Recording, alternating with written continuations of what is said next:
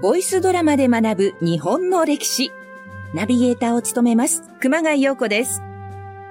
この番組は、日本の歴史の時々で、命を削りながらも懸命に生きてきた人物にスポットを当てて、ボイスドラマとして再現いたしました。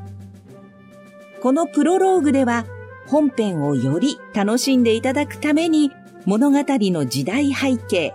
登場人物、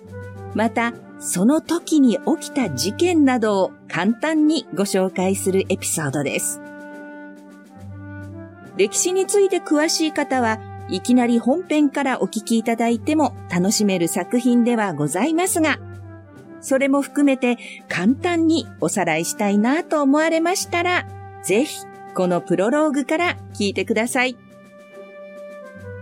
それでは早速シーズン5のエピソードをご紹介していきましょう。今回取り上げたのは室町幕府を開いた足利尊氏。この足利尊氏の全半生の物語となっております。高氏の出生。鎌倉幕府の中での足利一門の立場。そして後醍醐天皇の放棄。放棄とは蜂が起きると書きまして、8月から一斉にバーッと飛び立つように、大勢が一時に反乱する様子などのことなんですけれども、この後醍醐天皇の放棄と、高氏の裏切りによる鎌倉幕府の滅亡に至るまでの一連の流れを追っていきます。今回の物語、鎌倉幕府が滅亡するという一大事件を紹介するにあたりまして、まあそこそこ人間関係が複雑になっておりますので、この人間関係からご説明をしていきましょう。まず、足利家についてですが、足利家は鎌倉幕府に仕える御家人の家系の一族なんです。とは言いましても、幕府内で大きな力を持っているわけでもなくて、当時鎌倉幕府の中枢を担っていた執権の北条家。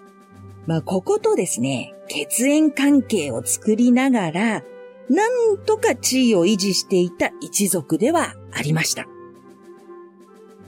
今回の主人公、足利尊氏。子供の頃の名前は、又太郎と言いますが、足利尊氏、又太郎は、そんな足利家に第七代当主、足利貞氏と、その側室である錦工事の長男として生まれます。なんと、足利尊氏、側室の子供だったんですね。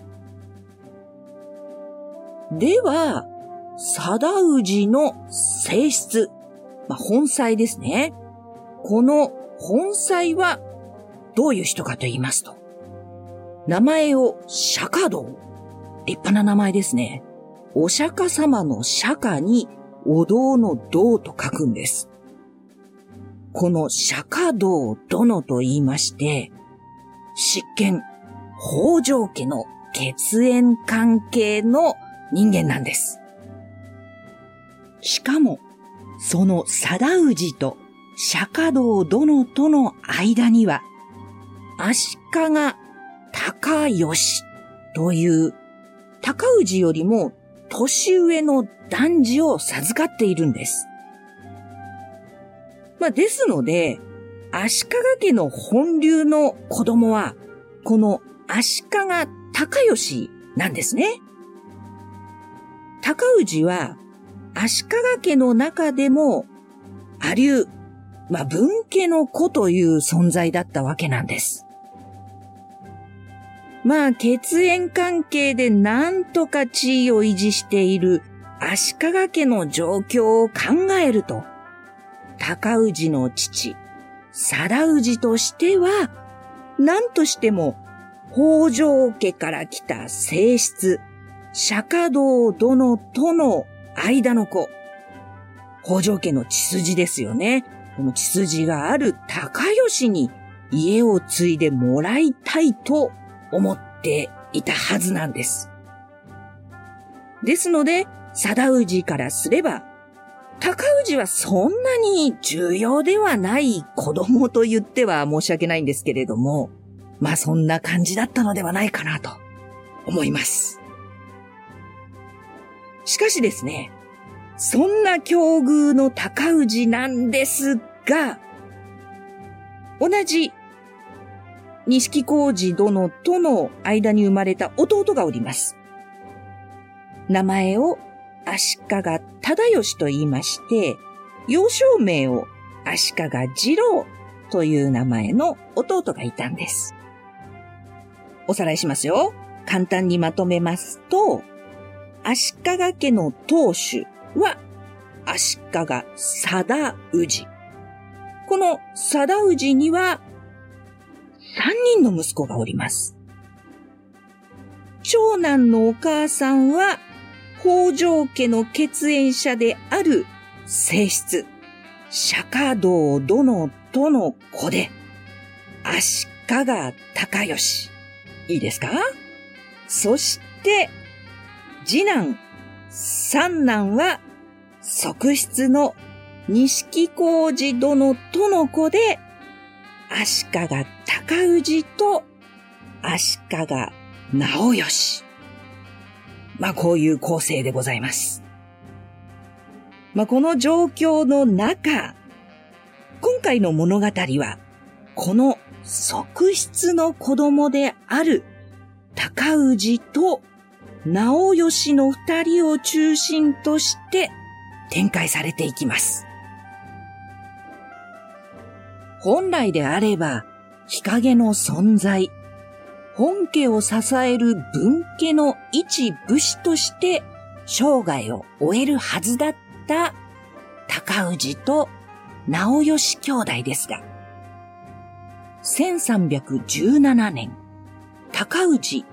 12歳の時、大きな転機が訪れます。なんと、本家の嫡男、足利高義が若くして亡くなってしまうのです。しかし、足利家としては幸いにも、この亡くなった高吉に、すでに幼い男児が生まれていたんです。足利家当主の貞氏としては、北条家との血縁関係を保つためには何としてもその子が元服するのを待って、足利の家督を継がせようと考えていたんです。一方でですね、貞氏は、抜かりないですよ。念のため、高氏にも、北条家との血縁関係を結ばせておこうと考えまして、北条一族の、まあこれも文家のですね、森時というのがおりまして、この北条森時の妹の東子。この東子との婚姻を進めるんです。そして高氏は無事、東子との婚姻を済ませて、足利家としては、あとは、高吉の子供が大きくなって元服するのを待つだけというところだったのですが、このあたりから徐々に運命が高氏を歴史の表舞台に引きずり出そうとしていくんです。時の執権、北条高時が病を理由に執権職を辞めるという政治的騒動が起こります。公認の執権がかなりの紆余曲折があったのですが、最終的になんと執権職に就いたのは高氏の妻、東子の兄、森時だったのです。高氏は着せずして、幕府の最高権力者、執権職の弟という立場に成り上がっていくのです。さらに、その高氏が名目上だけではなく、実際に表舞台で活躍する一大事件が起こります。時の天皇、後醍醐天皇が倒幕を企てて放棄した現行の変です。足利家は幕府からの討伐軍の筆頭として任命されますが、足利家当主、足利貞氏はこの任命の直後、これによって亡くなってしまうんですね。しかも、本来は家を継ぐ立場にある貞氏の孫、亡くなった長男の高吉の子はまだ幼かったため、必然的に高氏がその討伐の任につくことになってしまうんです。高氏が参加するこの討伐軍の活躍により、後醍醐天皇の放棄は抑えられて、後醍醐天皇自身は沖に島流しになり、一旦この放棄については収集いたします。しかし、その2年後、後醍醐天皇は沖を脱出し、戦場山、今の鳥取県のあたりなんですけれども、ここで再び倒幕の反乱軍を立ち上げるのです。これに対して幕府側は再度討伐軍を編成します。山陽道と山陰道からの二手に分かれて挟み撃ちにしようという戦略に挑みます。この軍に山陰道側の総大将として、またしても高氏が足利家の当主として任命されるのです。しかし、この二度目の後醍醐天皇の反乱、幕府側、山陽道側、抑えることができず、結果として、幕府軍は総崩れになってしまうんです。そしてそれを見た山陰道側の高氏は、なんと、幕府を裏切り、後醍醐天皇方についてしまいます。そして、京都の幕府の拠点、六原短大を攻め落とします。この高氏に呼応する形で、新田義貞が鎌倉で放棄して、最終的に鎌倉幕府は滅亡へとつながっていくことになります。足利尊氏。室町幕府の初代将軍となるこの男の血筋は、決して表舞台に出ることのないものでした。しかし、数々の偶然なる出来事が彼を表舞台に引きずり出し、しかも、その表舞台で高氏は時代の波に翻弄されることなく、逆に時代を動かす側の人間になっていったのでした。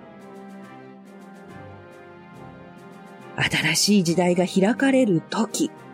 そこには必ず己が描いた未来を実現させようと強い志で突き進む英雄がいます。時代は違えど、令和の現代でも学ぶべきことがあるように思うのは私だけでしょうか。足利尊氏、夜明けのバサラ。この副題にも入っております、バサラという言葉。鎌倉から室町時代に流行った言葉でして、意味合い的に派手ですとか、自由奔放ですとか、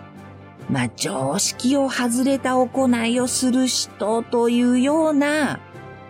なんでしょうね。江戸時代で言うと歌舞伎者なんて言われたりしましたけれども、そんな意味合いに近い言葉です。この高氏はバサラと言われるような人物だったのでしょうか高氏は自分の運命をどのように思っていたのでしょうかそして高氏は心の内にどのような感情を秘め、そして最終的に鎌倉幕府を裏切って天皇側についたのはなぜだったのでしょうかこのあたり歴史上最も波乱のある人生を歩んだと言われる足利尊氏の全半生を本作ならではの解釈も加えながらご紹介していきます。ボイスドラマで学ぶ日本の歴史シーズン5足利尊氏夜明けのばさらどうぞ最後までお楽しみください。本編の各エピソードには台本書き起こしのノートのリンクを貼っておりますので、ぜひこちらも合わせてご覧ください。